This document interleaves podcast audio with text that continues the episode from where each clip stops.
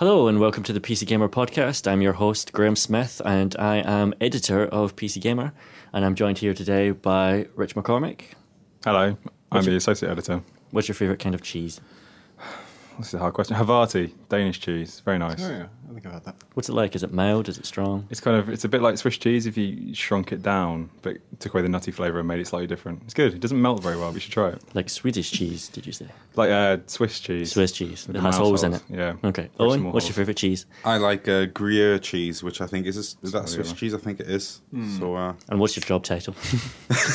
web editor on PC Gamer. Cheese taster. Tom? Hello, uh, I'm Tom. Mm, I'm a section editor, I think. Oh, yeah. And cheese-wise, it used to be the uh, Applewood smoked cheddar, but now it's uh, Mexicana spiced cheese, Ah. which is. It's got a good PR campaign It does at have to be a. West Country speciality. Yeah. it's like a, well, they got chilies in it. Uh, yeah, it's um like sort of red cheese with uh, like Mexican peppers and bits of chili in, and the heat is just perfect. Like it's just it's almost pain, but it's not quite.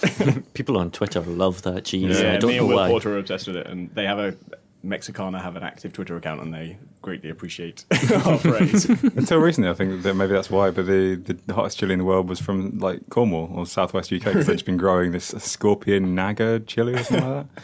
there's one there's one called the Ghost, which Yeah. is one million scob. Uh, is it scobles? Scobles Scobles, is yeah, the yeah. measurement, yeah. There's great videos on YouTube if you ever want to watch someone, a grown man cry. just look for people eating chilies because there's just videos of people who found themselves eating like the, the hottest chilies in the world. Immediately regret the decision. Yeah, they always start off macho and then, up. yeah, and then end up with them kind of crying and regretting it and Yep. asking someone to turn the camera off. It's like the, the cinnamon challenge as well. We're trying to eat the tablespoon of cinnamon. Okay, good start to the podcast, everyone. Video games, eh? Uh, Chris isn't here today, but we're still equally as organised. We've got a printout and everything. and today we should start talking about Diablo 3, because that seems to be the big thing. I've heard of that game. I've heard of it as well. And you're all playing it much more than I am. I've been playing it a bit, but you've all gone mental. Yeah, Owen, I've gone a little bit mental for A little bit mental. gone wrong. A I'm little not- bit mental. I'm not going to deny it. I kind I log in sometime just to see what's going on with everyone playing it online, and then think, oh, I log back off now.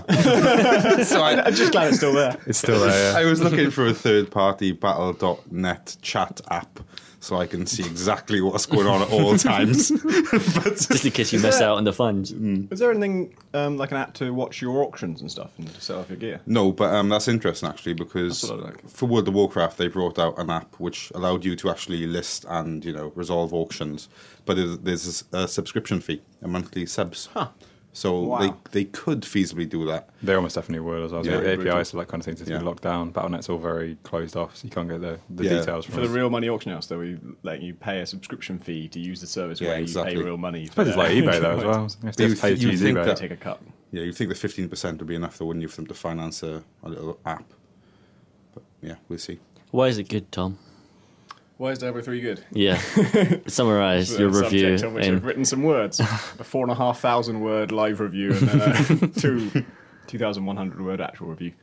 Um, mostly for the skills um, and many different aspects of those. So the different there's five different classes and their different sets of skills are radically different.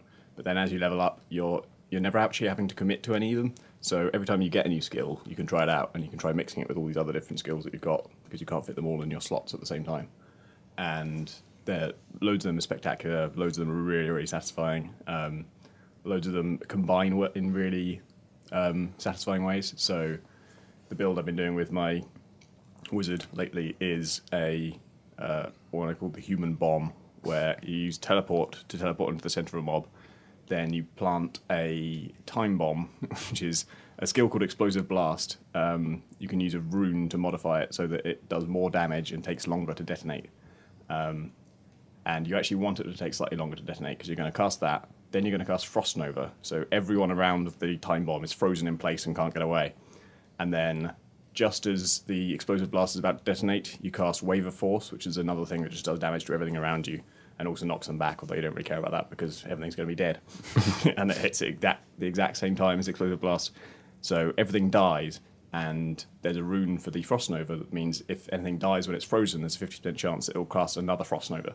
and so this wave of ice spreads out. like everything around you is dead, and everything around them is frozen. And so then you just fling like um, arcane orbs into the other frozen people and see if you can trigger more frost novas. in this. Death to crowds. See, you can you can do super awesome stuff like that, and you can just go clicky clicky smash smash smash, which which I, I I do think Tom thing is cool of organizing ma- mega builds. But kind of when you first create the class, you haven't got that many options. Yeah. Yeah. But I still think it's it's pretty satisfying to play. I think it kicks off around level ten or something. But It took me about that long to get into it properly. I was playing Hmm. Witch Doctor, and Witch Doctor's all about having as much stuff as as you know because you keep complaining about the fact there's two Witch Doctors on screen. it's about throwing as much stuff as possible at, at enemies, and when you get zombie dogs, it's quite fun.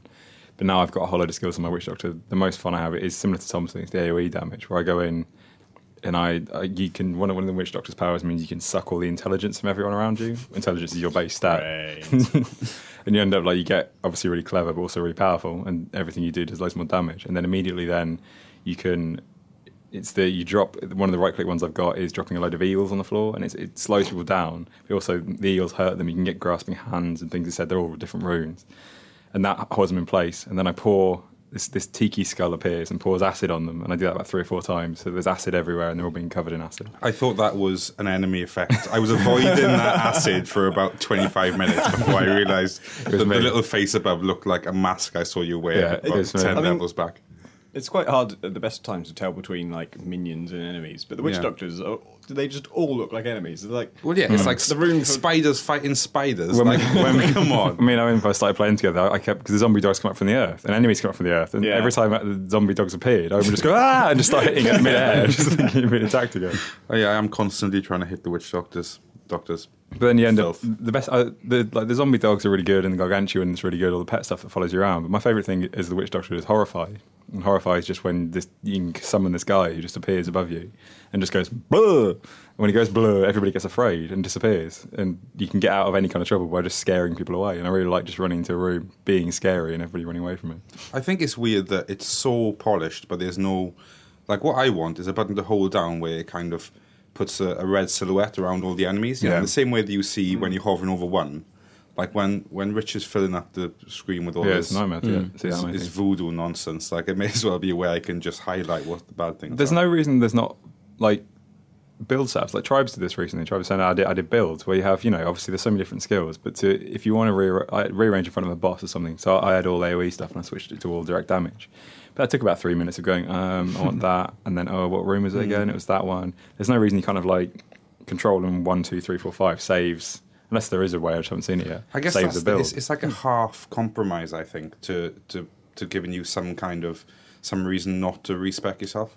I think we were going to talk about that aspect of it later when we're in the podcast, but in in the same way, like I can warp to you at any time by teleporting back to town, Hmm. then clicking your banner. Right, I can do that, and that takes me, you know, 25, 30 seconds or something. Yeah. Like, why not let me just warp straight to you all the time? And I guess it's because you know that tiny bit of effort they make me put in you know i could just exploit it in a dungeon and like you know teleport around the dungeon to you You might end up spending the entire time if, if, if there's two of you and you know you end up wandering down a path and you're trying to convince your friends to come down there, but they're on a, a similarly interesting path. It means that you actually both have an experience as opposed to this just oh I'm just going to teleport next to you all the time, so I can mm. just keep just. but they could just give it the a 25 second cooldown couldn't they i guess if that's Yeah. all It it could be just like Town Portal because that's already a thing that takes a while to cast, and if you're interrupted when you cast it, it cancels it. Yeah, so you yeah. won't be able to abuse it.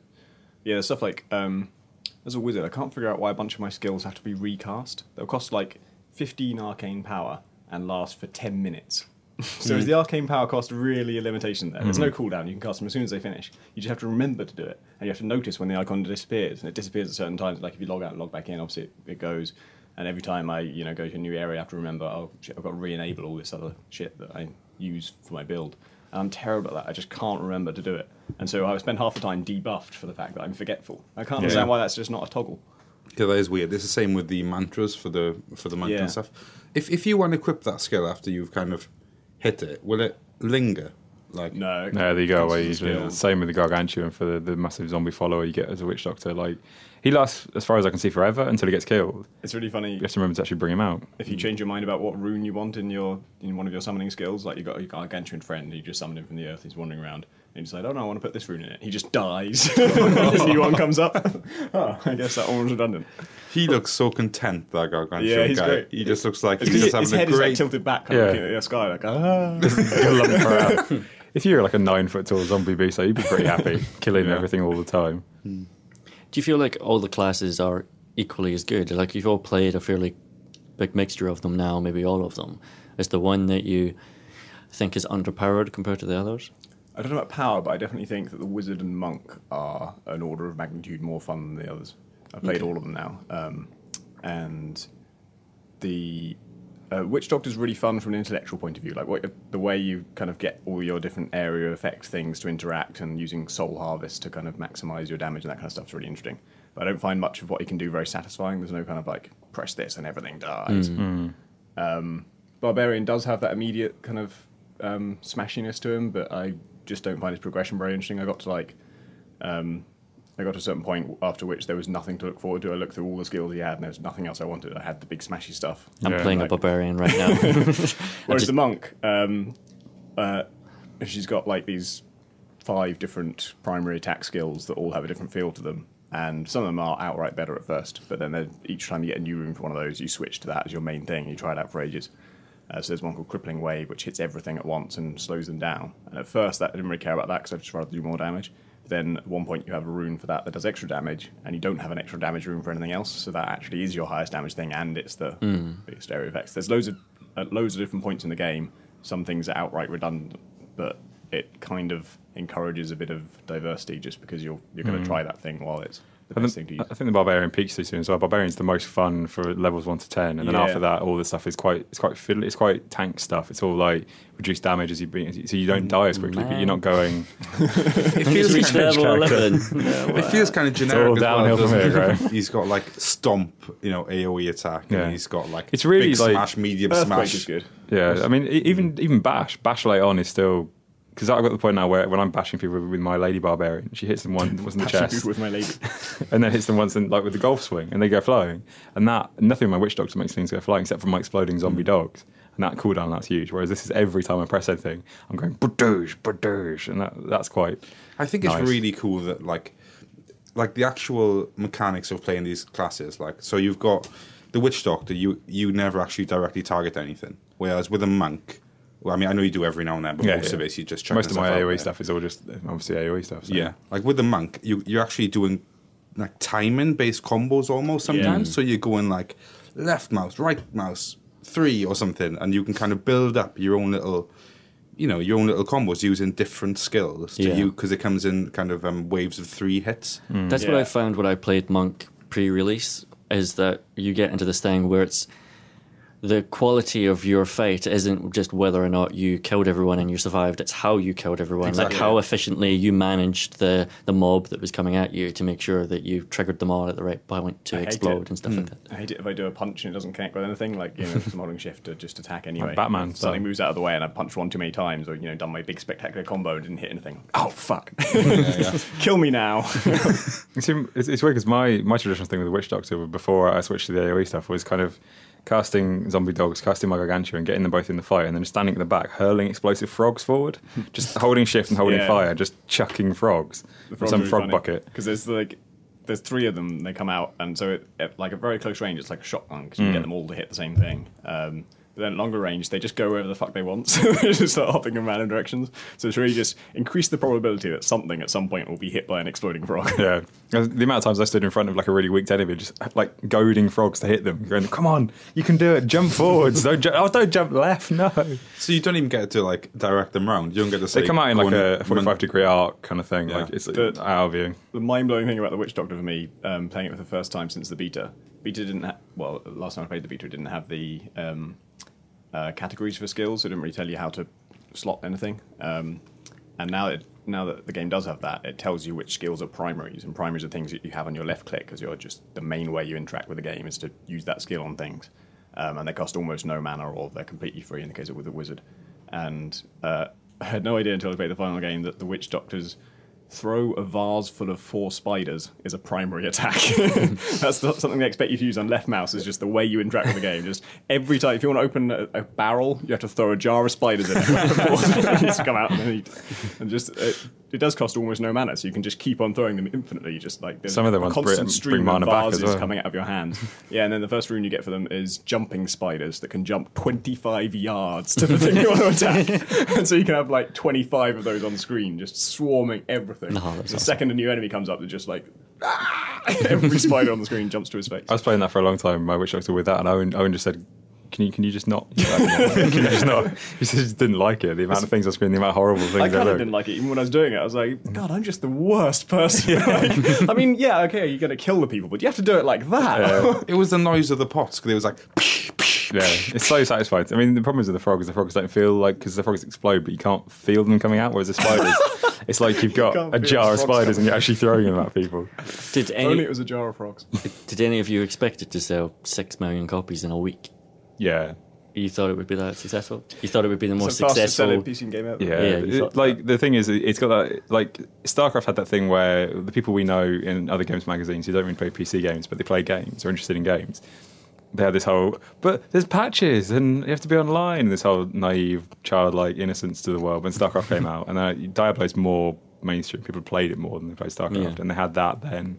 So I was expecting that to happen again, and it did. You know, people saying console mag saying, "Oh, I'm playing Diablo at the moment. I'm really, I'm really deep in it." I mean, you, you look go online now, half people are playing it. Yeah, I was console mags. really, I got a sense of it when just people on my Twitter feed who I didn't even know played games were like, "Oh, Diablo 3 is really good."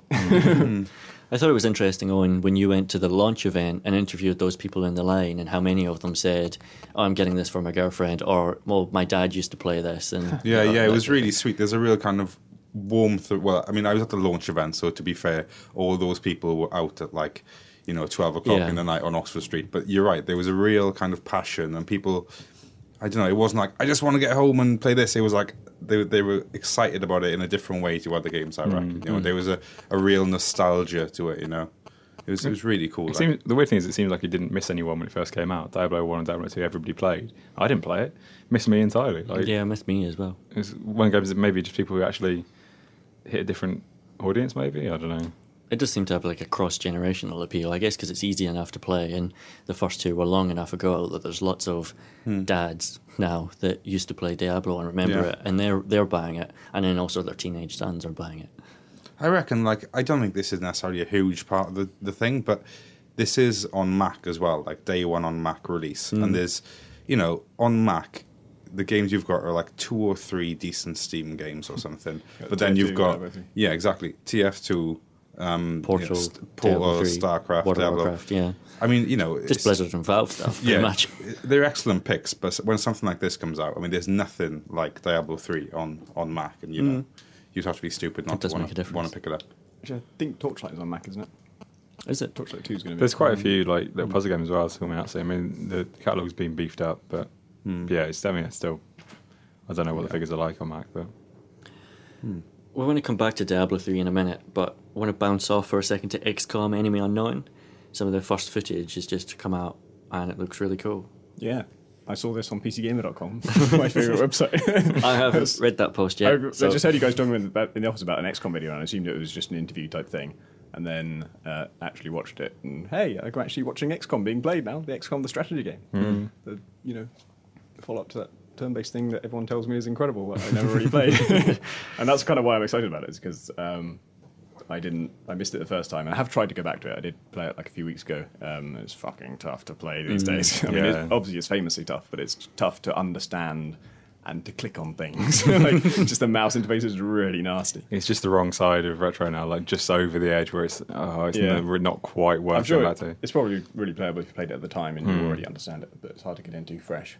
And uh, yeah, New XCOM looks beautiful, like really um, visually really nice, and also just very slick. And you wouldn't uh, you wouldn't know it was a turn-based game. That sounds kind of derisive to turn-based games, but a lot of them do intentionally look very uh, static and kind of dry.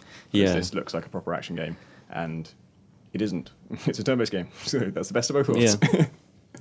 I guess the thing is that most turn or a lot of turn-based games get quite abstract and cover the map with hexes Yeah. and stuff like that, whereas this doesn't. This looks a little bit Gears of Warsy almost with Marines with big shoulder pads hiding behind things and, and shooting at aliens. Hmm. It's a horrible bit where a guy who's got kind of like an alien infection actually turns into a completely different kind of alien in a very gruesome like burst. One of the big things with XCOM Enemy Unknown, both the original game and the remake, is that you can mess up, you can fail, you can lose your soldiers, or in fact, you can just lose the fight against the aliens entirely. Yeah, and they're saying this in the sequel that you can. Uh, yeah, there's a certain number of people who are on the funding board to like keep the old XCOM department in business, and if you lose half of them, then the game just ends because you failed to save the world. That's awesome. That's exactly the kind of experience I love in games. But Diablo 3 goes out of its way to stop you from being able to do things like that. Whereas you're saying that you were saying last week, well, two weeks ago on the podcast, that Torchlight 2 doesn't.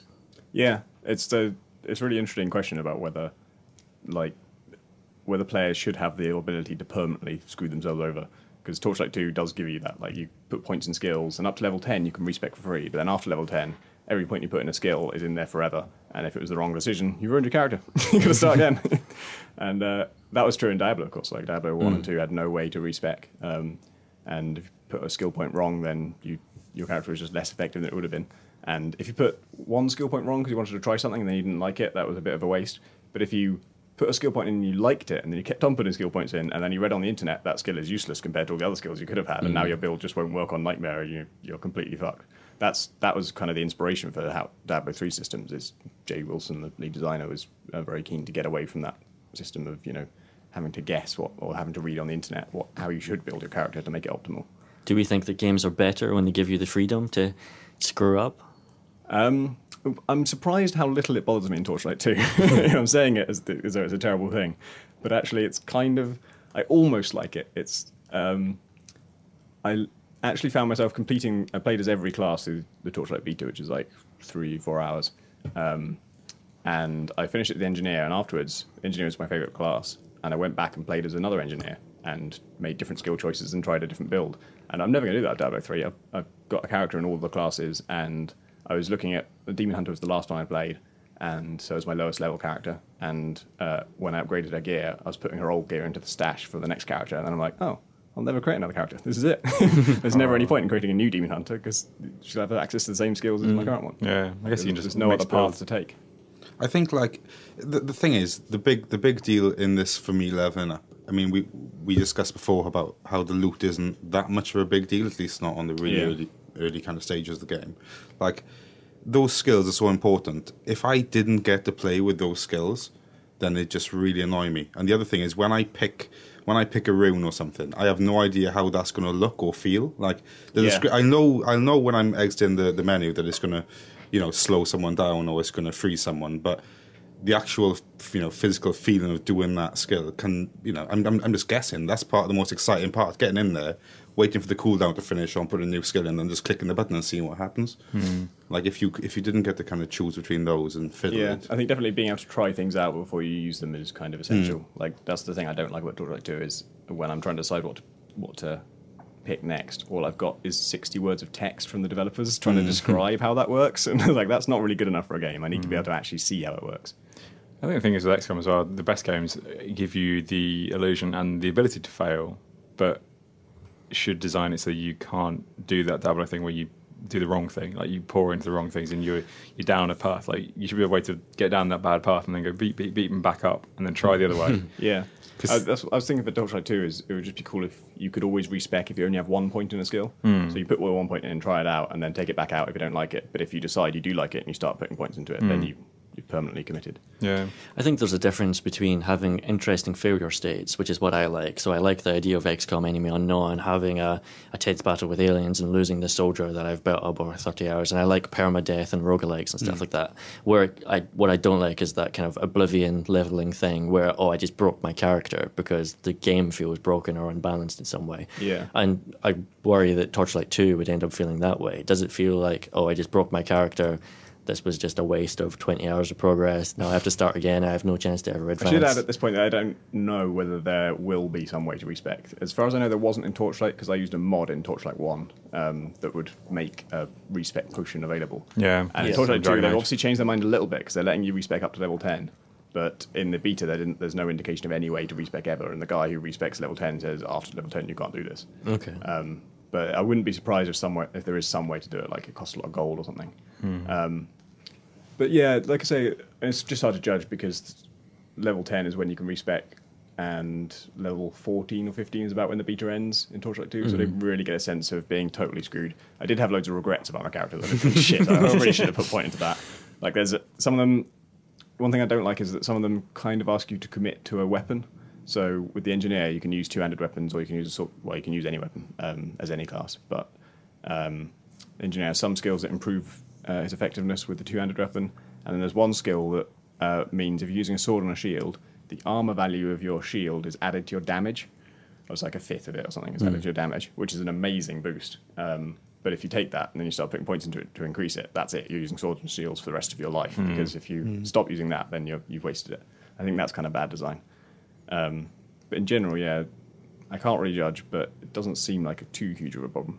It's interesting that the, the designers are kind of wrestling with how much consequence to give the players, though. Yeah, I think the the trick is the amount of time between you making a mistake and discovering it was a mistake.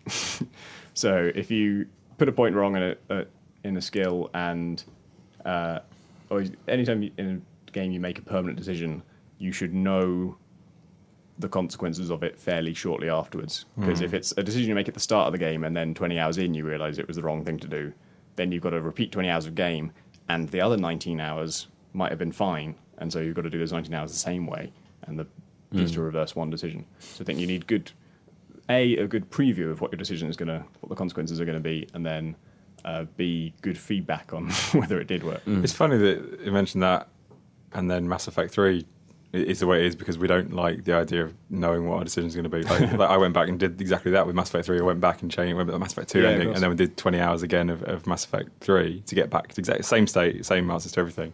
Just except that one decision has been changed because we, but we don't want that for story, but we do want it for mechanics. It's you know, I, I've got two games I'm playing at the moment. One is Diablo 3 and one is DayZ, the mod for Arma 2, which we touched on in the last podcast because it's it's been so successful and got so much buzz around it that people are actually buying Arma 2 on Steam now specifically to try this mod. And it's co- the complete opposite experience of Diablo 3. Whereas Diablo 3, I kind of feel, I know if I play that for two hours, I know what's going to happen. I'm going to click on lots of monsters and they're going to die, and a number is going to increase. And I know the shape of that experience. Whereas DayZ is this open world, persistent zombie game set on a 220 square kilometer island, just surrounded with, uh, covered in other people, some of whom are survivors, some of whom are bandits. And you have to go into towns to get food and water to survive and you might get shot by someone who's trying to steal your stuff, or you might get eaten alive by zombies and that kind of thing. And if you lose your character, you lose all that progress. And so it's this incredibly risky, tense thing, which where consequences are completely permanent. And I'm find I'm more I'm more drawn to that experience than I am to playing Diablo hmm. because I feel like I, I know what I'm going to get if I open up Diablo three, whereas hmm. this other thing is going to be completely surprising and much more exciting to me. Something hmm. you, you guys were saying about DayZ, I haven't played it myself yet, but um, I found it really interesting that if you kill people or do, do bad things, your skin changes to be a bandit skin, so everyone can tell visually that you are a bad dude. Yeah, like you just start that's deciding awesome. to dress like a badass, and that's another like permanent choice thing.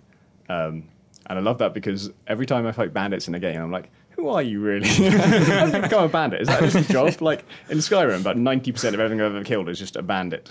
Yeah. Really? Is there that many bandits? Are they just stealing from each other? What are they stealing? It's always found weird in Stalker, just the whole like you know, this is no one goes. It's really it's really rare and really dangerous to be in here. But it's just shitloads of bandits everywhere. You know, Yeah. they kind of do, they kind of do a bit in the lore with the, the zombified a little bit, so the brains are turned to mush. But I just like the idea in DayZ that when you see a bandit, that's actually a player who's made a decision to, to screw somebody else over and kill them and take their stuff. And And it's such a powerful decision because it's so easy to kill another player, to shoot them twice and Mm. take their stuff, and that can have such great benefits.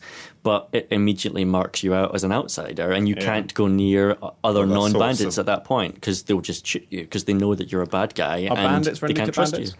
But bandits are often friendly to bandits, yeah. So they do they do team up. camps here. honor they, among they, jerks. they team up and, and move into towns I like the fact, stuff. I like that you say that it's so easy to shoot a man two times, take his stuff. you tried to shoot a man two times yesterday, and take his stuff, and ended up bleeding and dying in a bush.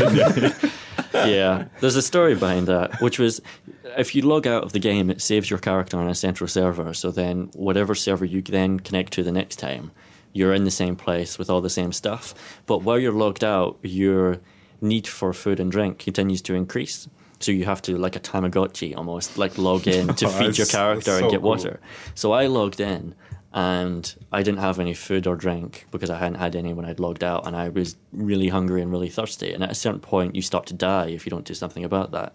So there was this power station, and power stations are one of the places in the game where you know that loot will spawn inside. So there might have been food and drink in there. So I'm trying to get into this power station and there are zombies around and I'm trying to sneak past them.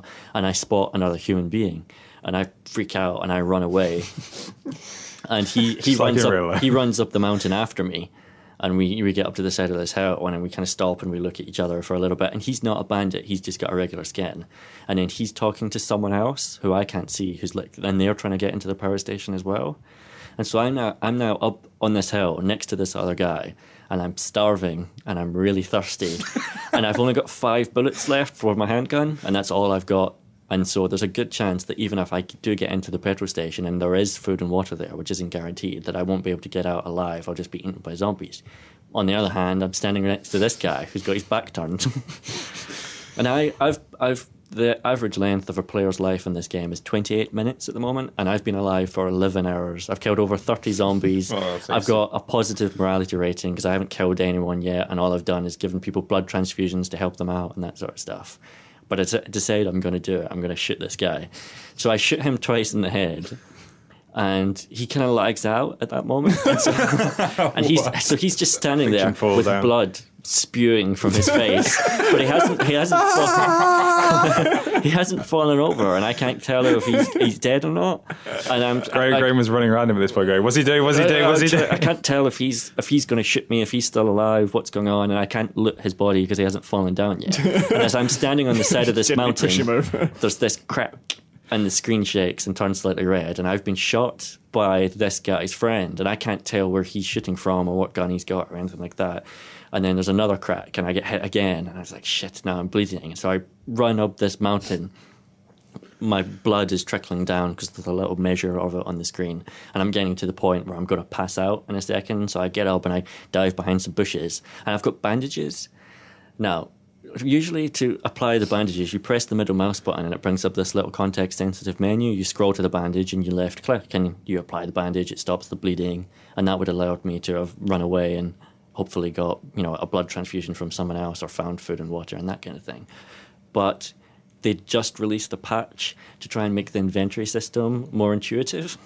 And I couldn't work out how to apply a bandage because it doesn't work on the middle mouse button anymore. You have to go into your pack by pressing G to bring up the gear and then right click, but not right click on the word bandage in the inventory list. Right click on the picture of the bandage on the right of the screen. And I didn't know that, and I was right clicking on the bandage, the word, and I was pressing B, and I couldn't work out how to do it. So my 11 hour old character just sat in a bush and bled to death. Because they Holding a bandage. He Yeah, didn't understand how to apply bandage to arm. yeah, because they updated it to make it more intuitive. I think the best thing about the whole, I mean, obviously that's a great story, but then the other person on the other end's probably got a similarly great story. Like, I know the story of the guy who started bleeding from the head and died. ah, the blood! As, it- as it turned out, when he stopped lagging, he was dead. so I did kill him. But the sniper must be like, oh, we, me and my friend spent four hours trying to fight each other on this hillside. And we found this guy as well. We thought we'd join our crew. So we take him on board. And this guy slowly, tu- I watched him through my sniper scope. He slowly turned to my friend, plugged him in the head, and then ran into a bush. Yeah, and the sniper had this great experience of, of shooting me in the The worst thing is we found 10 bandages on him. So does your character kind of kind of level up in any way as you go on? It's just always just to keep him alive for fun kind of Uh, thing. Keep him alive for fun and try and find loot. Doesn't sound much there's- I guess of course you'll end up with mega really nice yeah, guns and so stuff. everyone starts off with just a, a Makarov, with a, which is a pistol and some ammo for that, a little bit of food and water, some bandages and some flares, and that's it. And that gun's okay, but you can then go out into the world and find dozens of different kinds of shotguns, sniper rifles, machine guns. You can find cars and fix them up, and then have a little car that you can drive Oh, around no the way. world with. There's Find a helicopter, which I've never Wow. I've never found or even seen either of those because they're incredibly rare. And even if you find one that's fixable, you have to find the parts to fix it and find the fuel to fuel it. And There's, that there's an extra level as well, where you know the learning of that. Flying an Arma helicopter is tough enough. Like Yeah. trying to actually fly a helicopter in Arma when you find them spawn one in front of you is a nightmare. Trying to do that when you have to find one, find all the stuff, and then watch out for zombies all the time. Pretty hellish. So, like, the reason my character was so valuable wasn't just that he'd been alive for 11 hours, it was that his stats were that he'd killed over 30 zombies, and also that I had loads of bandages, I had uh, Yeah, a, a big yeah. rifle on my back and stuff like that. And now I have to start again, and I was pretty devastated.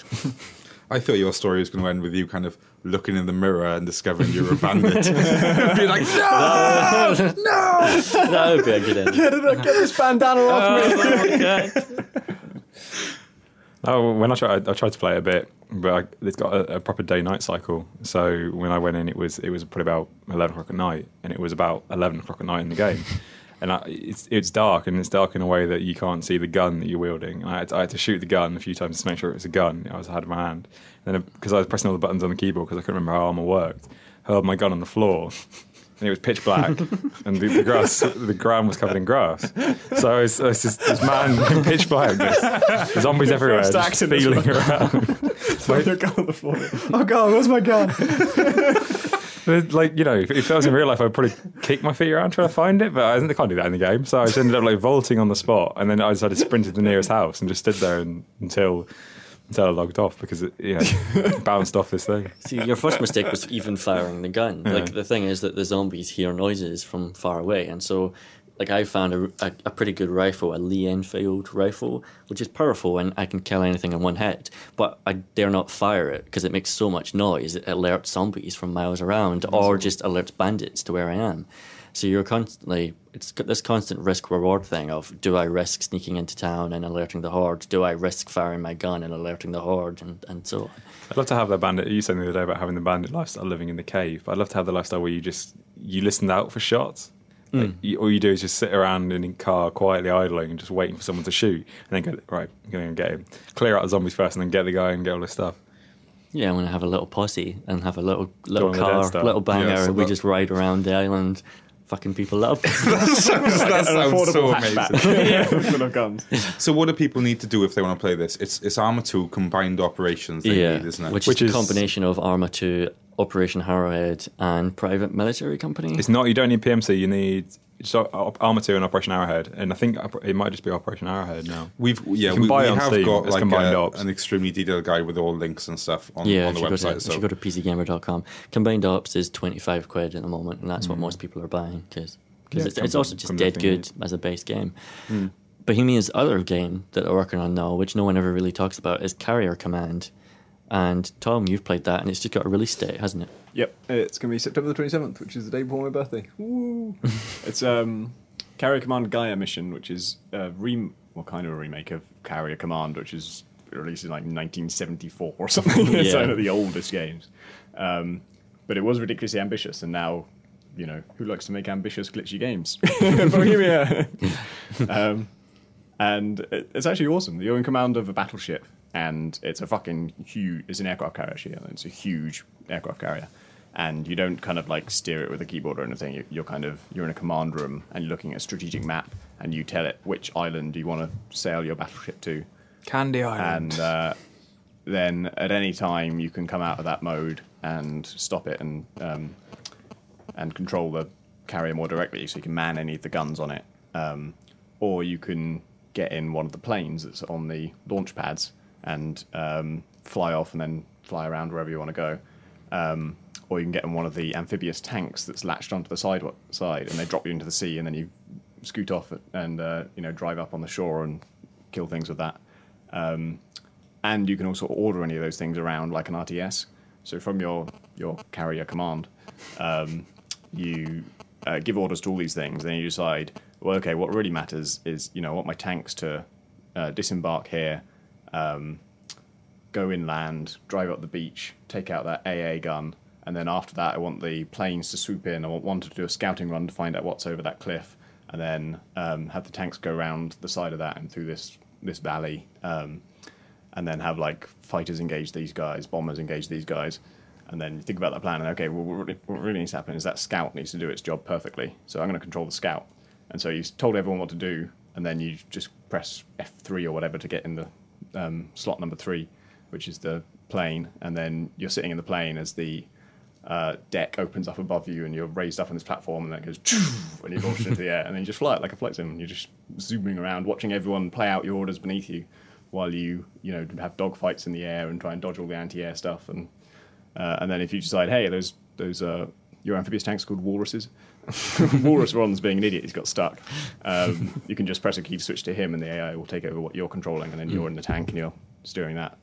Um, it, was, really, really good fun when I played the beta. It was, however, deeply glitchy, and one of the main problems with it was the AI couldn't drive over this terrain. Like it was, I don't know if it was accustomed to Arma um, huge open flat landscapes, but these are very small islands with lots of cliffs and ridges and uh, hills and stuff. And it didn't seem like there was any kind of um, you know design a map for how the AI should navigate it. So it was all trying to figure it out you know procedurally, and it would just keep on trying to dry up slopes that it couldn't get up and just get bumped into things. And they obviously they knew this would happen because there's a detection thing in it to tell when something is stuck, and you get a report in over the radio saying. Walrus one is stuck. Walrus God. two is stuck. That sounds like Walrus Arma. three is stuck. so it's just like you know one is down, but it's just stuck because the AI doesn't work. That was when was the beta? That was a long time ago. To be fair, it was about six months ago. It feels like. Okay, and it's out in September, so hopefully they'll Yeah. they'll fix that stuff. I'm really looking forward to it because even if it's that glitchy, I still I just want to take my Mm. my aircraft carrier to new islands and fuck things up. So you- you're ambushing a kind of HQ or something on an island, do you? yeah, there's like a, loads of um, enemy bases and there's different objectives and different ones, and um, they've got like um, little soldiers and tanks and planes and stuff of their own, and they're trying to defend it.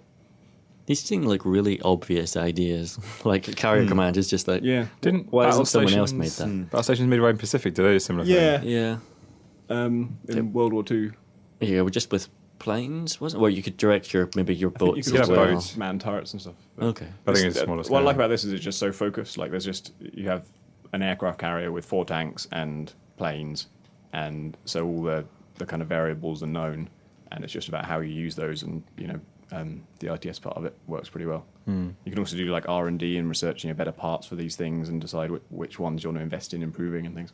One of your tanks is an anti-air one, so you kind of it's quite cool to have him go to a particular spot that you know you're going to be having a dogfight over, and then he'll be beneath you when you're manning the plane. So as you're having dogfights, you can kind of lure them back into where you know you, you've placed your anti-air tank.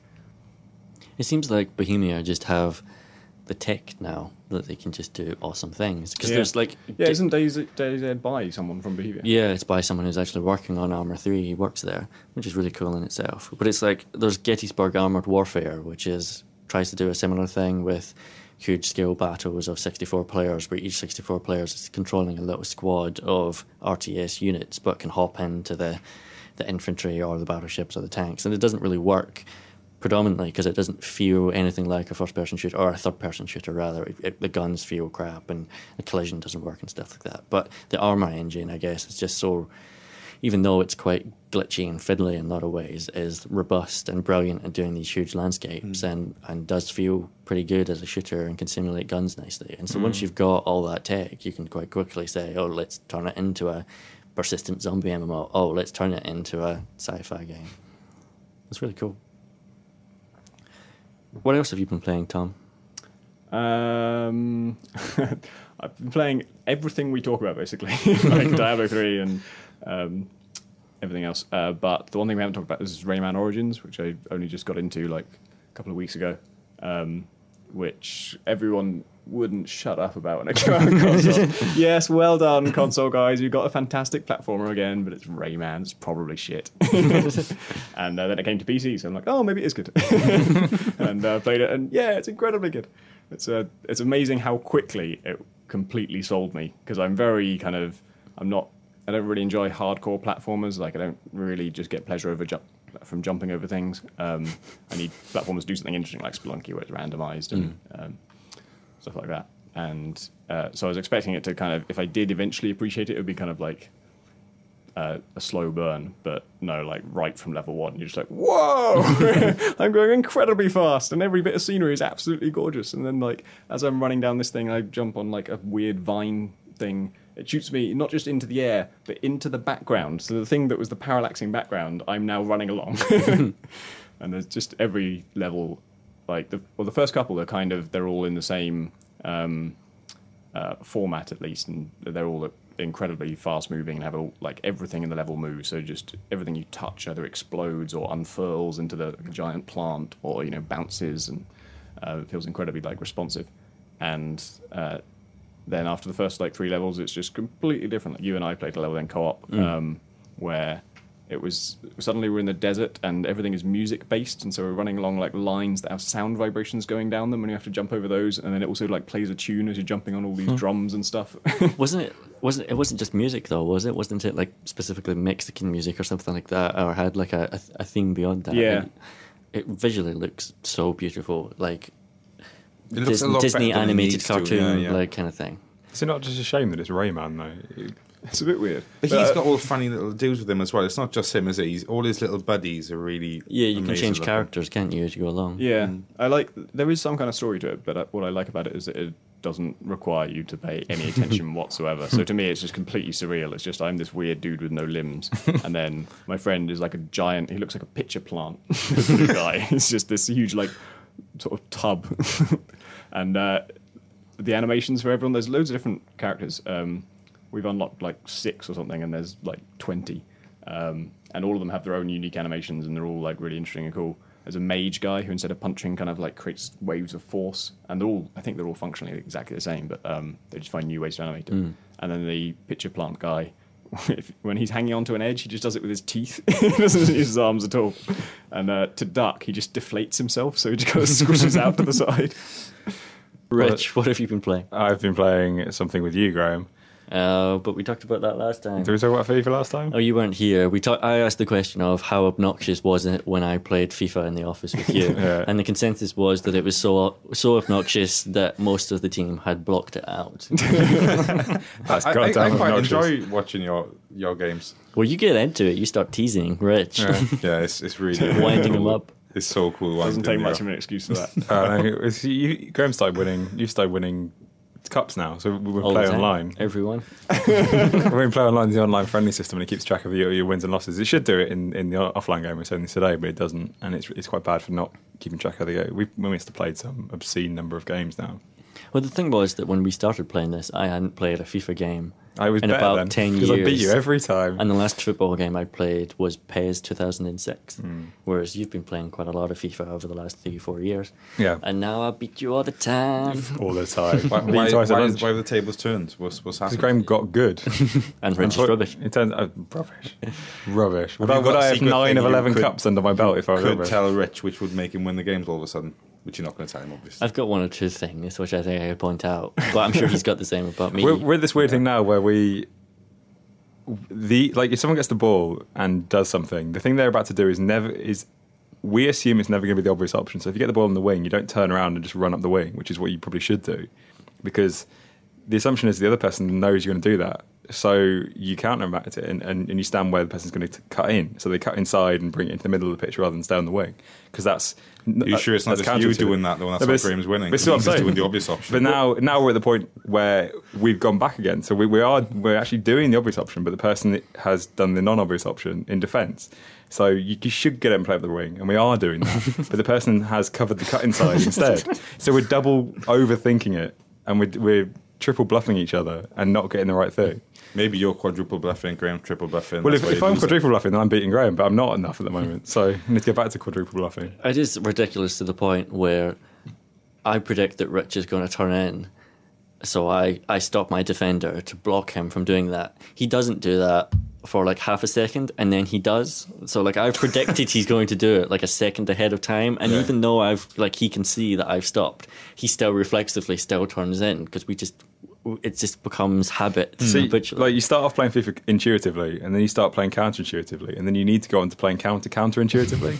but we haven't got that, so we're still at the counterintuitive Aren't you phase. Just just go back to being into yeah. Just foot kick it in the in the in the basketball net, or whatever it is. That's what you've We've been trying; it doesn't work. What have you been playing on? Uh, I've, you know, to be honest with you, I've been playing a lot of Diablo, Diablo. I, I guess we could talk about What's your Cobalt. favourite skill? My favorite skill in Diablo is the bell, the monk's Yeah, bell. the bell's good. I've got a build which is just dedicated to maximum bell. It's not. It's not practical to. It's not. You know. But I play it on normal. Explain what the skill actually yeah, the bell just brings, you know, it's, a monk it skill, right? literally brings down a huge bell from the sky, and then a kind of shockwave appears, you know, beyond Dense it. said So it just goes. The fun thing about it is that all the monk skills are really like spiritual. They're like like she'll do a punch and then like a wave of force kind of channels that punch into a blast of air, and it's, it's Hmm. all quite like wishy washy and um, and abstract. And then this is the only skill where just a physical actual bell drops from space and just lands on someone with a clang. And then you punch the bell. Like the wave of force isn't even a magical one. You just punch the bell really hard. yeah. People love the bell. Like the first time you bring the bell out, someone in chat's always like, "Yeah, I like your bell." Ever since I thought of it, I can't stop humming. Uh, I put a spell on you, but with I put a bell on you. put a bell on you. You guys have also been playing Ghost Recon Online now, Oh, that's you? true. Yeah, we have. Yeah, we went through a phase of that. Yeah. then Diablo uh, happened. It's yeah, it's, it's it's really you know it's a cool game. It's not out um properly yet. It's in beta, but um, I- I think I was enjoying what I, what I, what I played it. we think we may have enjoyed it. yeah, Uh, yeah, it's surprisingly slick. It's um, I kind of you and I both played it previously, haven't we? At different trips, and both of us came back saying the same thing, which is, hey, this is actually quite good. like you don't expect it to be because it's free to play, and you just, there's just an assumption that it's going to be really, um, you know, knocked off. But We seem to got their act together with the Ghost Recons a bit because people have been giving the other one really good scores. Future Really? Soldier Yeah. yeah. is doing quite well. like actually, future it's war supposed to fighter, soldier of wars. Yeah, It's out on PC now as well. So, well, it's out soon, but it Coming out. probably might be. well, yeah, not out now, but I mean, it's coming to PC because originally it was just going to be console only. I think I think with um, Ghost Recon Online, you know, I, I know it's. I guess it is the norm now to do it right, but it's free to play and it's not broken again. The best thing, sorry, you you know, I was just saying. I mean, I think they've. Everyone always references League of Legends system, but I think they've kind of done that. But instead of characters, you buy a gun, and then you own that gun forever, and then the other bits around the gun, like your scope or your sna- or, or, or the you know extended magazine and stuff. That's the kind of thing that you can feasibly pay for or unlock over time.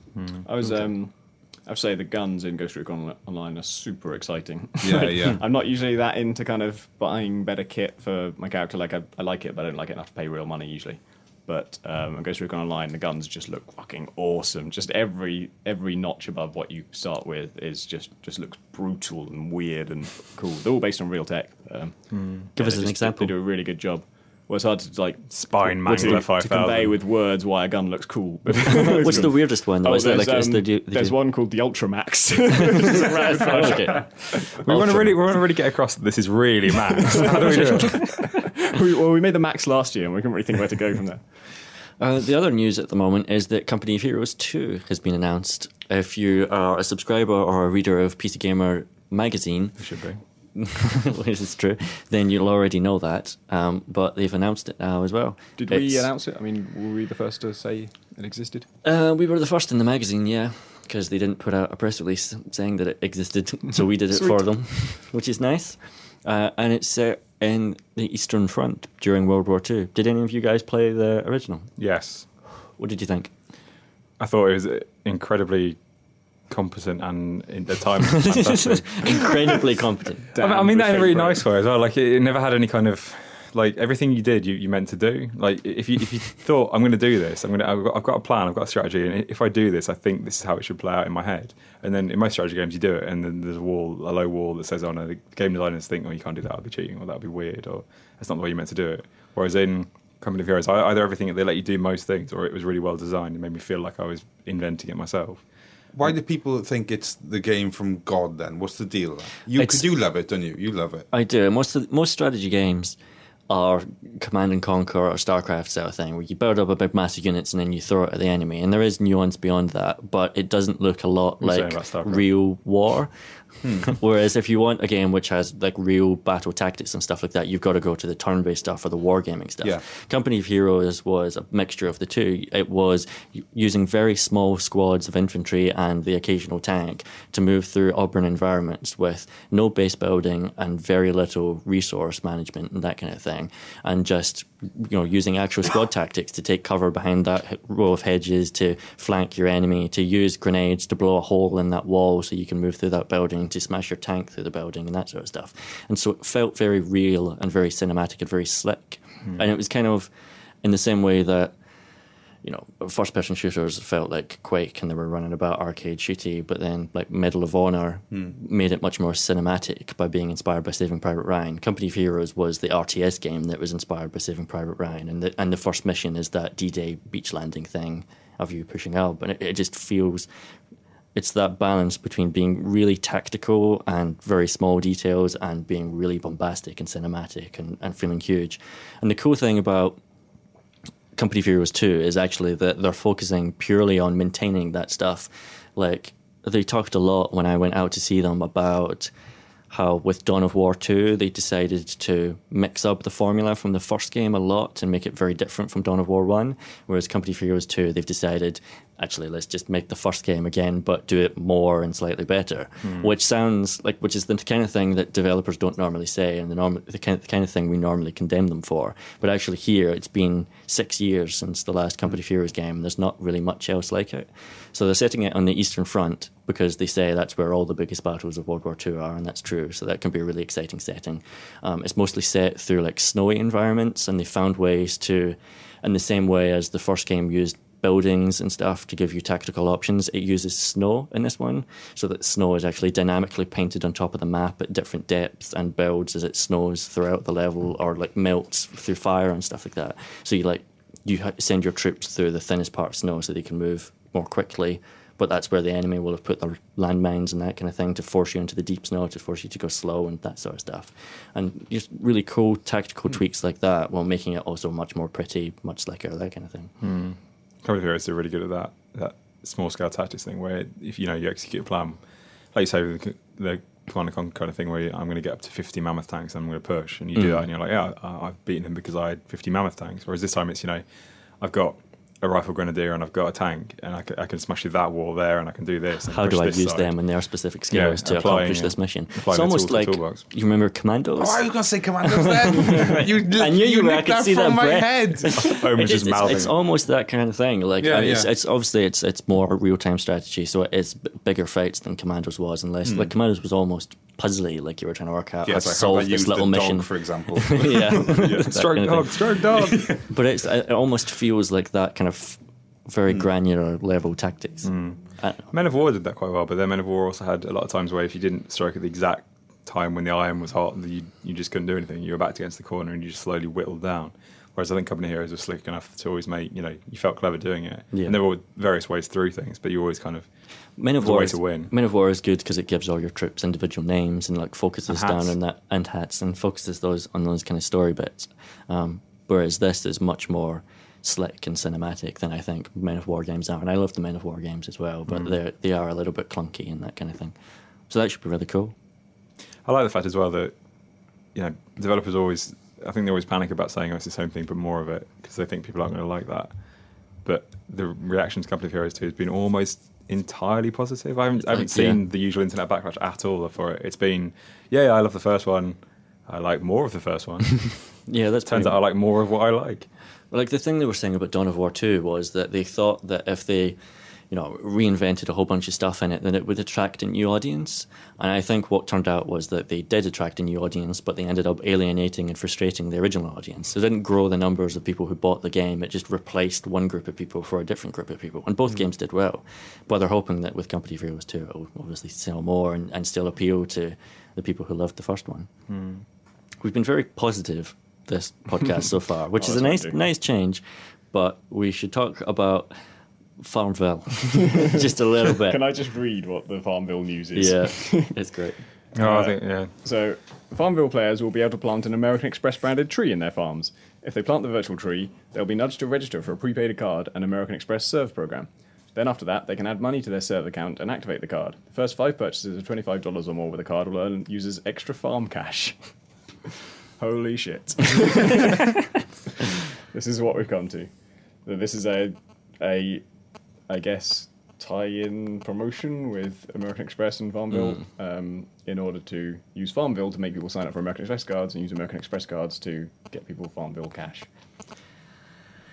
Yeah. it kind of condemns itself, doesn't it? What's yeah, the you don't really need benefit? to say anything about that. What's the So benefit it's of the Farmville trees, though? What do you get for them? Like, I think I think from the way this article, uh, I think it's a TechCrunch article, which um, our former colleague Tim Edwards pointed me to. um, I think they're saying that uh, the virtual tree is the thing you get without having to sign up for an American Express card. So there's a new item in Farmville called an American Express branded tree. and if you'd like that tree for whatever benefits trees give you in Farmville, yeah, but you what- what plant does it it, and then the, then the tree nudges you to sign up for a prepaid card. It's, it's, it's a money tree. Oh god. And then Yeah, if you use that actually grow on card, yeah, it goes. So instead of getting a credit card, which can feasibly save you cash in real life, you're just going to get some Farmville tree cash instead. Are you going to get a, a prepaid American Express card which will have actual dollars on it? This is a prepaid Then- one as well. Mm. that- there's different rules for prepaid ones where kids can get them. Ah, really? I wonder, I wonder if that's why. Really? Yeah, kids are allowed prepaid credit cards. It's what people, what in America people did to counterbalance the fact that kids couldn't have credit cards was give them. So their parents buy it for them, I essentially. think so. Yeah, the kids I remember looking at this. credit card. there was a you remember terrible pop up band Simple Plan. They used to have No. their own Sim- Simple Plan branded Mastercard while singing about how life was so hard, no one understood them. and I I think I think that was in that was saying that so you could buy merchandise from their online shop as like a 16 year old because That's- you couldn't afford a credit card. you Okay, couldn't get a well, credit card. I can understand the benefits of having a prepaid card and being able to give that to your kids, but getting started early on crippling debt, I guess. see, like, I don't, I don't necessarily have a problem with this because Because we don't care about Farmville. Oh, we don't care about Farmville and Zynga can do whatever the heck they want, but it's weird to me that they are just so brazen. like there's something yeah, they're like not worried about their image. are they? yeah, they're just they don't care that you know their brand might look to be commercial or soulless, are they? when they're an American Express branded tree. It's the fact it's a tree as well. Yeah, it's like it's not an American Express branded bank, for example. Yeah. Uh, the amazing stat that was in the article was that um, 8.7% of Zynga's $321 million in revenue was from advertising. So the other 91.3% is all virtual goods sales. So it's just all people buying shit that doesn't exist. Yeah, that's weird in itself. Which is, I guess, is what you do in video games anyway. Yeah, I was, I was going to condemn that, and then I realised how much money I've spent on Ultimate Team and Mass Effect boxes. Real money auction house come soon. Yeah. buying stuff that doesn't exist and that they probably don't still own after they've bought it because it's Yeah, property of that's Zynga. At least Or- with some games, you do own them when you buy them. Hmm. But very few. Let's run through the Steam charts. Number 10 is Resident Evil Operation Raccoon City, which is a stupid name for a game, but it's got zombies in, Yep. so there you go. And apparently it's bad. That's Yeah, supposedly it's very bad. it's Review also coming pretty soon from us. Oh well. It costs 30 full pounds. Why is it bad? Uh, it's supposed to be really floaty and Too many flimsy. raccoons in the city. Is it? Yeah. Guns feel crap when you shoot the enemies. No feedback from them. Just really budgety and cheap. just hurl waves of zombies at you after you know Resident Evil made a really good deal of making zombies quite scary again. Number 9 is Skyrim. Number 8 is Ghost Recon Future Soldier, which is people pre ordering it for £30 a pop, which is pretty good going because Ghost Recon has been kind of gone down in the estimation of most gamers, whether Yeah. you're on PC or console. Uh, number 7 is Max Payne 3, which has slow motion diving in it. It does. I like that. I'm hearing mostly bad things from people who play that. I've, I've had consoles. acceptable things basically. Like it seems, well, it seems, to be- it seems to be eights, sevens, and a few nines spat around here. It seems to be people seem to think it's okay, but everyone's saying that it's not much like the first two games in tone. Mm. Yeah. That it Which is- feels- that was why they were good, wasn't it? Yeah, I mean, it feel Oh, apparently it feels more like a Rockstar game, Oh, which okay. which can which might be kind of interesting to see like another developer's take on the same material, and you know, but maybe not. I don't know. Find out soon. Review from us soon. Dungeon Defenders Summoner Hero DLC is at number six. It's only Uh, three pounds, but that's still pretty good going. it's a new character, it's a new character class basically. Um, Okay. And you can summon crystal minions. And Dungeon Defenders is like a tower defense style. Yeah, it's tower defense where you you play as a third person action game, like Mm. while you're setting shit up, so you can you put down turrets and um, uh, various static defenses, but you can also just run around and hit things with your sword as well. Which is better, Orcs May Orcs Must Die or that one? I think Orcs Must Die is much better. Why is it? Why's that? But why is Dungeon this Defenders one's always just- always you right can Defenders in is co-op. co-op, Yeah. Ah, there we go. which and when you get into a good co-op game, it is really good. But I had real trouble finding anyone who was, you know, remotely my level or Mm-hmm. a server that worked. Or, It doesn't feel anywhere near as nice as Orcs Must Die as well. Like yeah, kind of Orcs Stars. chunky mechanics perfect. wise, it's not. We've we've never really talked about it much, but the Hi-Rez guys are making a MOBA or Dota style game called Smite, and it's from a third person perspective. So you're running around in third hmm. person, controlling your character, casting your spells, taking down towers and stuff. And you're like all that. gods on you, kind of like Yeah. yeah like That's, that's what Super Monday Night Combat is now as well, isn't it? It's, Yeah. it's much more much more MOBA than it is shooter. Mm.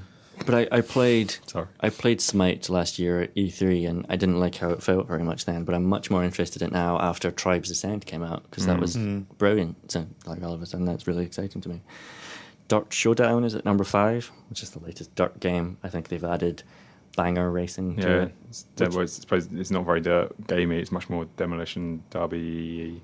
I like It's that just idea. Yeah, Kind Like- of like that's kind of where Dirt went with its last one as well. Like there were multiplayer modes which Mm. were smashing into other cars. Like they had a really great zombie mode where one car would start off as the infected zombie, Yeah, and all the other cars had to drive around and hide from it, and and it would pass on the inf- infection by just crashing into you, and so you would get like whoever was the last remaining I remember that. non-zombie It was car was the winner. there's similar things like in N64 Beetle Adventure Racing. Yes, I played that. Yeah. Th- It is like that. And the, the cool thing was, you end up like on top of a multi-story car park, like four cars, just you know, kind of poking over the edge. Nobody beat. And yeah, you see little zombie cars like, get out of here! And it was like, you know, and you're playing. It's all perfectly simulated physics as well, which makes it even better. It was really fun when I played it. Yeah.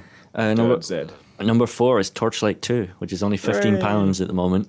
And I wonder why people are buying that right now. It's interesting because, of course, the Steam chart, although it's usually a pretty good cross section of PC gaming, it is excluding one particularly large game, such Yeah. as the fastest selling PC game ever, Diablo 3. And so the only bit, the only way in which we see Diablo 3's influence on this chart is the fact that Torchlight 2 is suddenly at number four. um, but yeah, it's great that it is. And I, I think this confirms our suspicion that Diablo 3 is going to be just a net positive force for Torchlight 2. I don't, think Yeah. there's, I don't think competition is really the way to look at it. It's, No, No, it's just going to be brilliantly successful. You know, it's made by such a small team in such a sh- much shorter Yeah. period of time compared to Diablo. I think- that they don't have to sell that many, and they're probably going to sell millions. So, I'm sort of suspect, expecting that I will still slightly prefer Diablo 3 by the time it's finished, although I, do love Torchlight 2. Um, but given the amount of time they spent on Torchlight 2 and the size of their team and their budget, got to say the Runic guys are a hell of a lot more efficient at this. like they're making a game almost as good as Diablo 3, and they did it in much, much less time, and Yeah. while accidentally starting to make an MMO first and then changing their mind and making this. they're still going to do the MMO, Yeah. but they're going to come back to that later, I guess.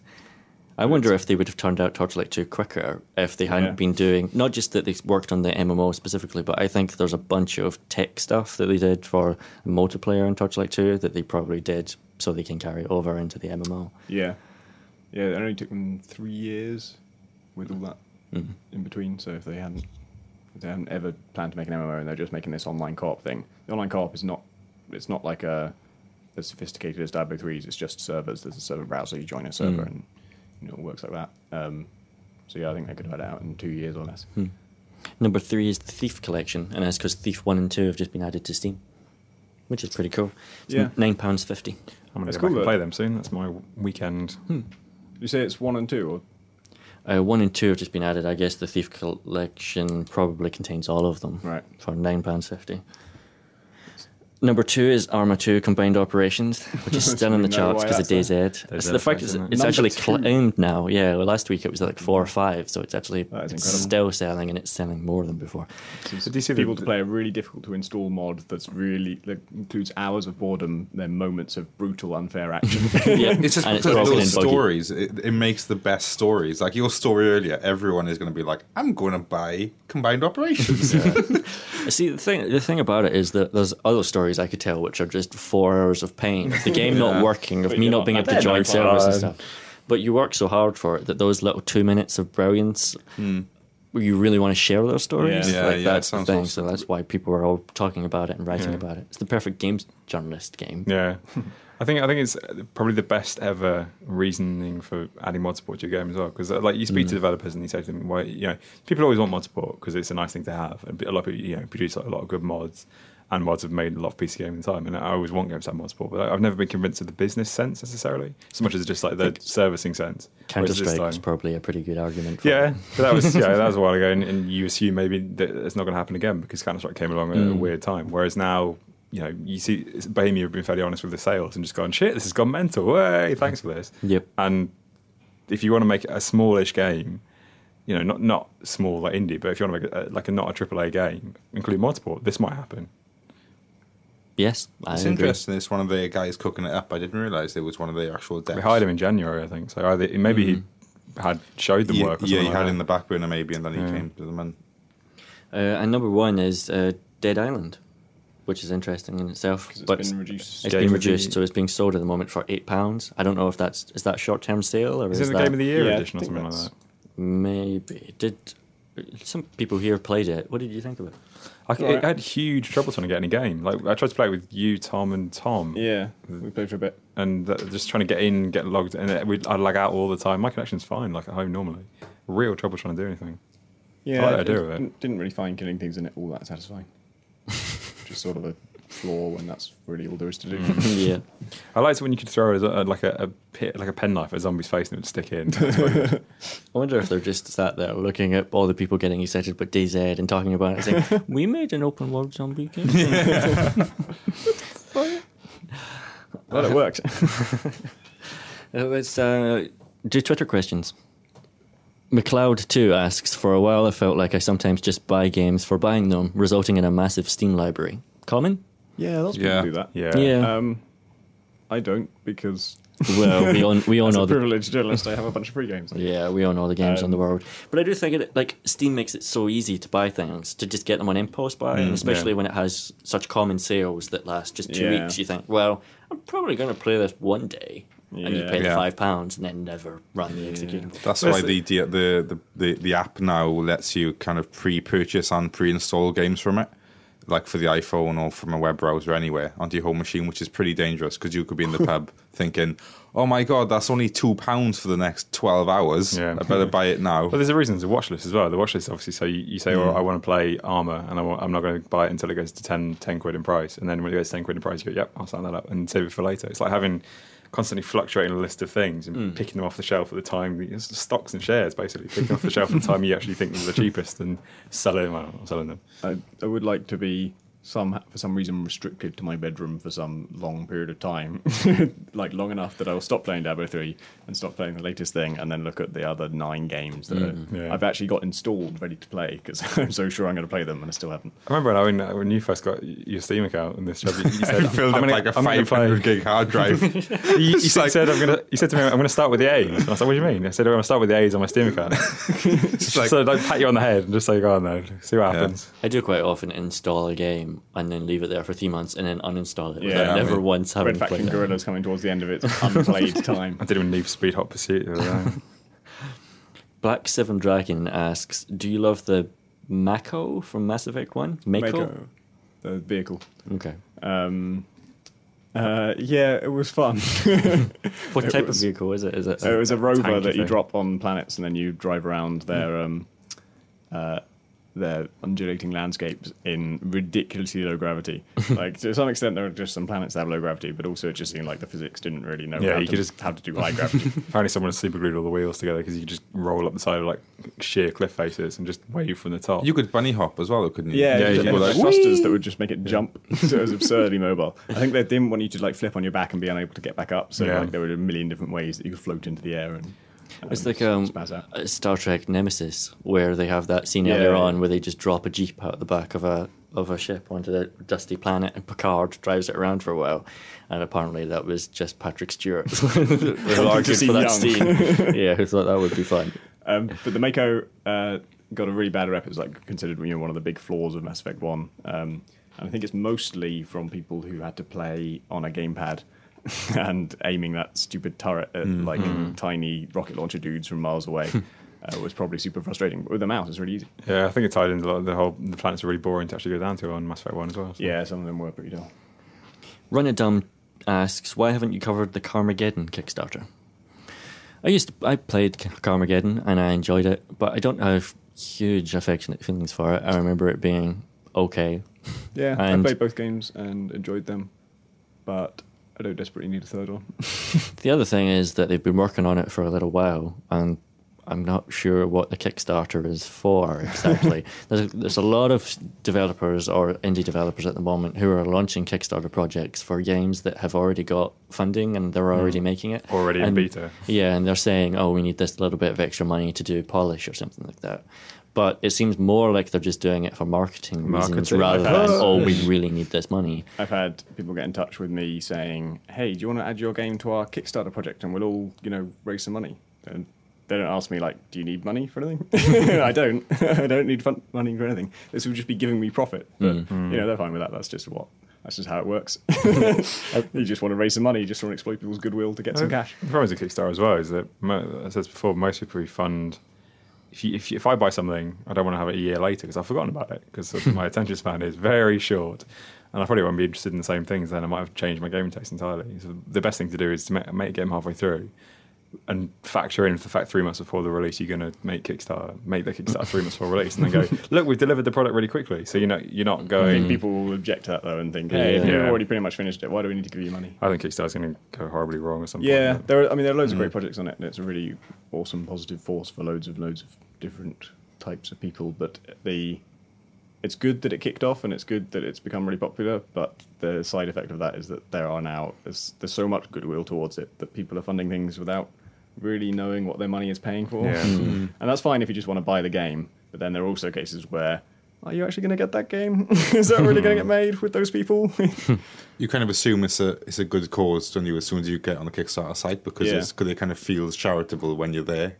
Yeah, and The uh, language is already kind of clever and nice and friendly as well. so- Yeah, this the site takes on so much of the kind of goodwill you felt Hmm. towards the last thing you funded. So like it feels like oh, this is like the Double Fine thing. I love those guys. it's got the Kickstarter logo on it. Hmm. Yeah, Yeah, I Our think, back page this month is on that topic. I think it's going to take one or two Kickstarter and like failures to just make the whole thing kind of. It's, it's not. I don't think it's in the future of funding or anything like that.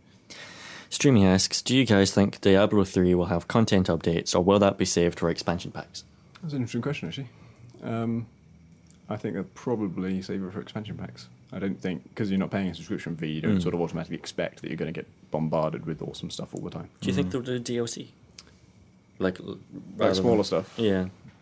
I kind of think they'll probably treat it a bit like StarCraft, where they. Yeah. Well, I suppose StarCraft's kind of a unique case. They split the game into three different bits. But Blizzard aren't very good at doing DLC. They're good at doing big, weighty Mm. packs. Well, They- They've got Diablo 3 already has this act structure where there's, you know, we'll know what an act is and how long that is, and it contains a bunch of unique terrain and a bunch of unique monsters Mm. and unique items, so they can easily bolt those on, I think. And you play it over and over again, so I can't see why they wouldn't just add another class. Like, just add a class later on in the expansion pack. Do it like Pandaria. Maybe we have a class specific thing and, and a new a new thing, but then, then you filter back into the main game halfway through. I was thinking about this. Would they need to put like whole new weapons in and stuff if they had a new class? They probably would put new weapons in, but it's not like the slots are locked I mean, the, down. the way they did it with Diablo 2 was they added the assassin in the Lord of Destruction expansion back and um, gave her the like punch dagger type weapon, um, which was exclusive to her, and then a bunch of I think there were some armor types that were only for her as well, um, and uh, was the druid in Lord of Destruction? Or am I thinking of Diablo One?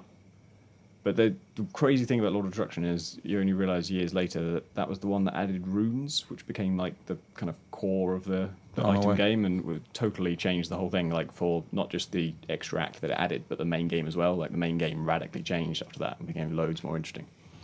And uh, they went back and kind of sewed those things throughout the whole game. So they could potentially, you know, do that again, add something dramatic hmm. like that. Hmm. I think it would be cool if they did DLC and then they sold it through the auction house in the game. So you could either buy it for real money or you could You buy it with your it. gold. yeah. yeah. That would be fun. Yeah, that's quite a cool idea. Or just, yeah. yeah. Someone retweeted our, que- our, our, our question asking for questions. so that's we it. Yeah. that yeah. We're using a hashtag to do these these days, so it's easier for us to find replies to us that aren't just people replying to us. Do PC Gamer have any plans to get additional servers to support smaller games or mods such as DayZ? Yes, we do. In fact, smaller. We do in fact have a plan to get a DayZ server. We're speaking to Multiplay at the moment. It's um because it is a mod and it's a smaller thing and it's early days for the development of it, it's more complicated to set that server up than it would be if we just wanted to turn on a new Battlefield 3 server or something. But we're working on it and we'll try and get it up soon. And one of the things we want to do is we want to time shift it because, as Rich mentioned earlier, it's got a real time day night cycle. So at the moment, if we were at work all day and then go home and then log in at eight o'clock at night, it's often pitch black on the server. And it's not going to get light anytime soon. No, it's not going to get light until I'm at work again the next day. And so, for our own benefit, if nothing else, but also for anyone else in the I UK, guess our readers. yeah, we want to time shift it so that when you log on in the evenings after a day at work, it's actually daylight. Because so it'll be six hours or something. yeah, so it'll start to get dark around midnight, something like that. So you can maybe still really cool. experience a little bit of mm. darkness, but Time you should be going to bed anyway. yeah. You don't really want to be thinking when you're outside in the sun. Oh, it'd be lovely on DayZ now. Perfect time to I play wonder DayZ. if that would actually like affect the way you feel in terms of like tiredness and stuff, because you are really affected by like, whether it's daylight mm. or not. Yeah. And if it was kind of if the game was almost in sync with reality, but just a bit further ahead, would you stay up later because it's lighter? Sun lamps everywhere. Is there? Cre- Cree BSD asks if you forget about the money, what job would you love to have in the games industry? This one. Yeah, this one's- Yep. pretty good. I like this one. Definitely forgot about the money. I'd like to do if I had any artistic talent whatsoever. I'd like to be a concept artist because it does seem like a lot of people just would like draw what they think about, and that seems obviously there's probably a lot more pressures to it. But you see amazing concept artists out there, and I'd like to be one of those guys. If only to say, look what I can draw. But I have no artistic talent, and I can't do that. I would like to be a proper designer. Aren't you Like- making a game and designing a game yeah, right I now am. And that you're really going to cool. sell? But um, I would like to not have to do all of the programming and stuff myself because not because I don't like the workload, but just because it's really fucking hard. like I'm, I'm just not very good at it. So there's a bunch of stuff I can't do, and there's a bunch of stuff that takes me a long time. And uh, it would be cool to have like a small team where people could actually get things done in a timely fashion.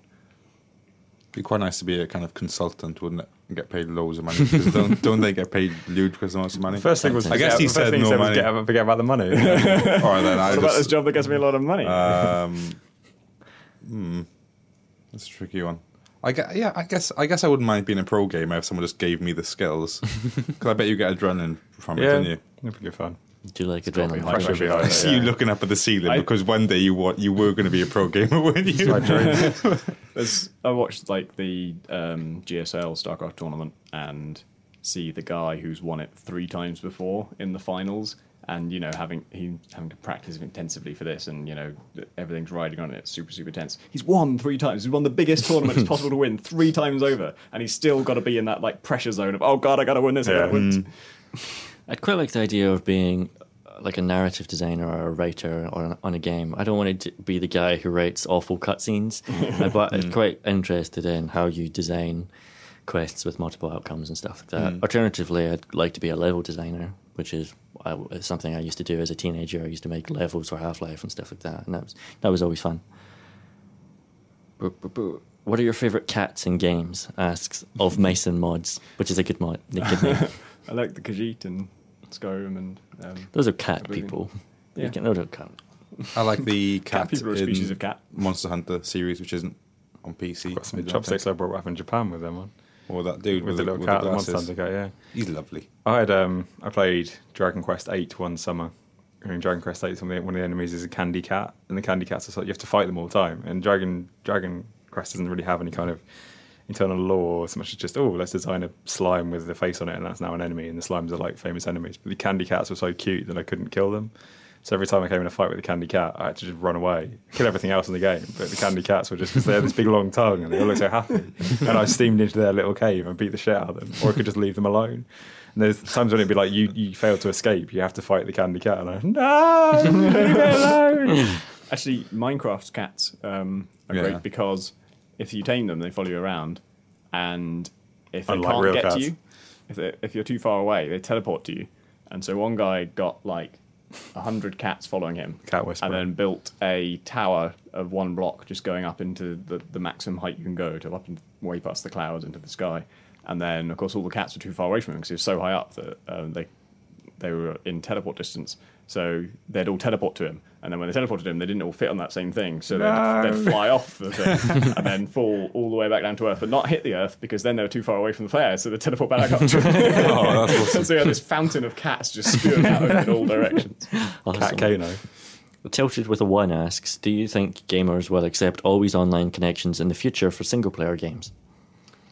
Um, I think some of them will never accept it, um, and I think the only shift in acceptance will be just as the people who don't currently have a stable, always online connection get one, they will care slightly less. And I don't think like people who don't have a stable connection are going to stop caring that they can't play single player games. I think that's always going to be super frustrating to them. I wonder if, if without Diablo's legacy, if this is Diablo one, obviously it would be a different thing anyway. But I wonder if the fact that it was it was such a such a single player game before, if they came out and said it's going to be always online, it's going to be always online. By the way, here's a single player game. It's going to be always online, and there's no Diablo one or two in history to be you know doesn't need to be online. I wonder if that would have caused such a ruckus. I just reckon Blizzard now make online games, don't they? That's what they're going to do. Yeah, That's what I mean. you know, when right. I when I don't don't have an, I mean, what I'm saying is, I think I kind of accept it now. When I when I don't have an internet connection in my house, when I move house or something like that, I just think to myself, okay, there's certain games I can't play now, and one of those games, annoyingly as it is, because it doesn't mm. quite make sense, but that it is it is Diablo three. You know, Yeah. I think the same about StarCraft and TF2 and stuff. It's just games I can't play.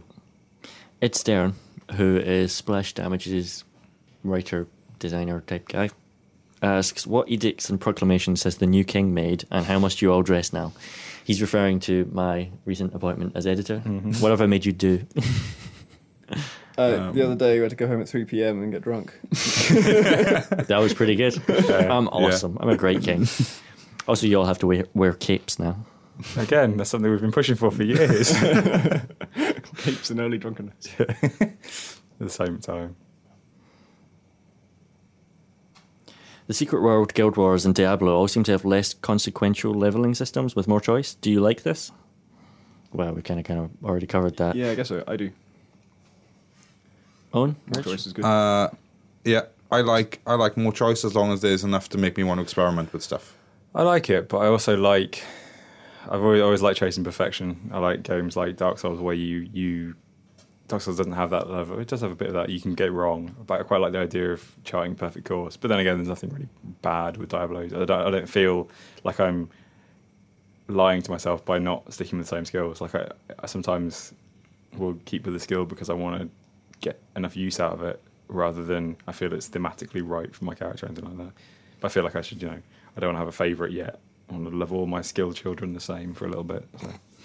That's all the Twitter questions we've got today. Before we wrap up, really quickly, shortly, what game are you going to play at the weekend and why?